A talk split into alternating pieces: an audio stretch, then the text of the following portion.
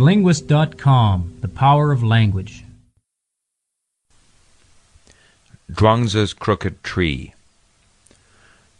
Huizi said to Zhuangzi, This old tree is so crooked and rough that it is useless for lumber.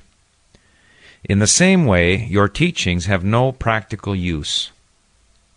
Zhuangzi replied, This tree may be useless as lumber, but you could rest in the gentle shade of its big branches or admire its rustic character.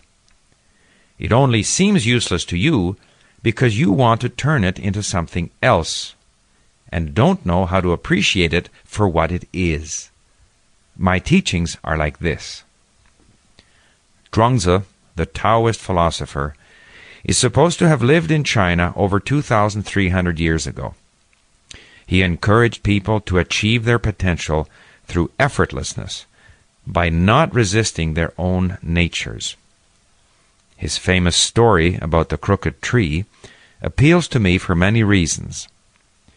Being in the forest industry, I know that a crooked tree is not suitable for making standard commodity lumber products, but it can make high quality decorative products which feature its natural beauty and individuality.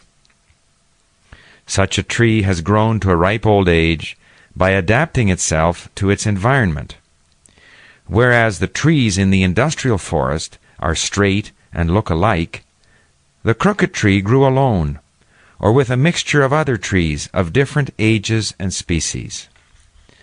This kind of tree will resist wind and disease better than the more uniform trees of the plantation forest.